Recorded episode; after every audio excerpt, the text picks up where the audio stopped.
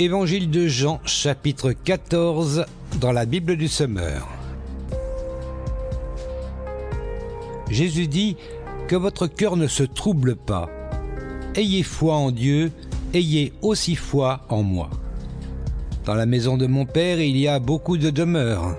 Si ce n'était pas vrai, je vous l'aurais dit. En effet, je vais vous préparer une place. Lorsque je vous aurai préparé une place, je reviendrai et je vous prendrai avec moi, afin que vous soyez vous aussi là où je suis. Mais vous connaissez le chemin de l'endroit où je me rends. Thomas lui dit, Seigneur, nous ne savons même pas où tu vas. Comment pourrions-nous savoir par quel chemin on y parvient? Le chemin, répondit Jésus, c'est moi, parce que je suis la vérité et la vie. Personne ne va au Père sans passer par moi. Si vous me connaissez, vous connaîtrez aussi mon Père. Et maintenant, déjà, vous le connaissez. Vous l'avez même vu. Philippe intervint. Seigneur, montre-nous le Père, et cela nous suffira. Et quoi lui répondit Jésus. Après tout le temps que j'ai passé avec vous, tu ne me connais pas encore, Philippe? Celui qui m'a vu a vu le Père. Comment peux-tu dire Montre-nous le Père? Ne crois-tu pas que je suis dans le Père et que le Père est en moi? Ce que je vous dis, je ne le dis pas de moi-même. Le Père demeure en moi, et c'est lui qui accomplit aussi ses propres œuvres. Croyez-moi, je suis dans le Père et le Père est en moi. Sinon, croyez au moins à cause des œuvres que vous m'avez vu accomplir.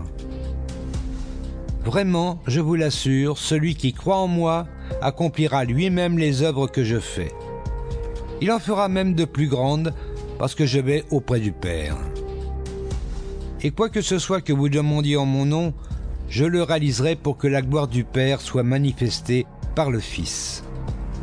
Je le répète, si vous demandez quelque chose en mon nom, je le ferai.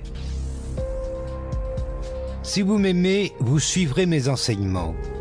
Et moi, je demanderai au Père de vous donner un autre défenseur de sa cause, afin qu'il reste toujours avec vous. C'est l'Esprit de vérité, celui que le monde est incapable de recevoir parce qu'il ne le voit pas et ne le connaît pas. Quant à vous, vous le connaissez, car il demeure auprès de vous et il sera en vous. Non, je ne vous laisserai pas seul comme des orphelins, mais je reviendrai vers vous. Sous peu, le monde ne me verra plus, mais vous, vous me verrez parce que je suis vivant et que vous aussi, vous vivrez. Quand ce jour viendra, vous connaîtrez que je suis en mon Père, vous saurez aussi que vous êtes en moi et que moi, je suis en vous.